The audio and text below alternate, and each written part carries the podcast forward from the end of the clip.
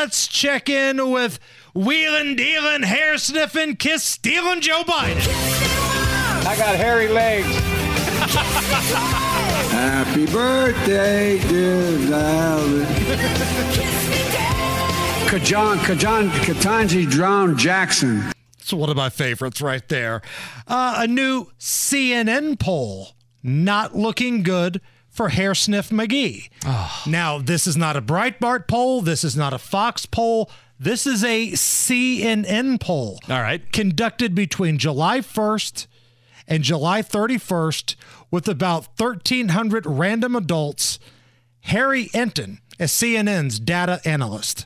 And I'll note the reason why that his approval rating is so low at this point is because it comes down to the economy. If you look at Joe Biden's approval on the economy right now, it stinks. It is well below 40%. You see it there. 37% approval on the economy. And that's the top issue in our poll. So I don't think it's much of a surprise if you are stinking on the issue that's most important to the American public that your approval rating also stinks. 41% approval rating overall, 37% approval rating on the economy.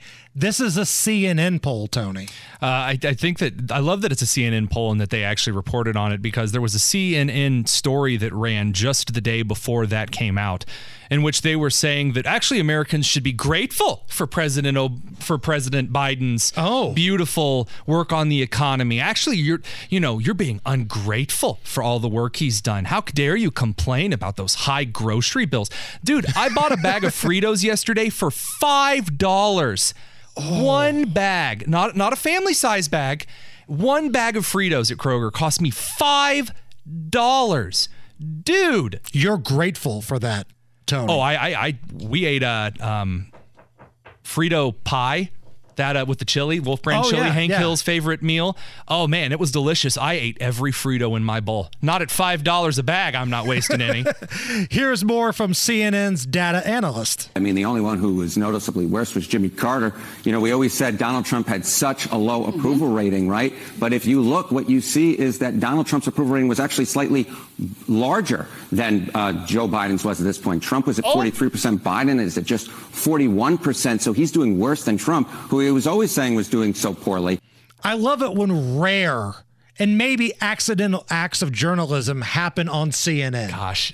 Because all right, so so take a moment here. If CNN actually took themselves seriously as a journalistic organization and they actually ran with that kind of material all day, then CNN actually might be able to advise the left on how to be better at their job.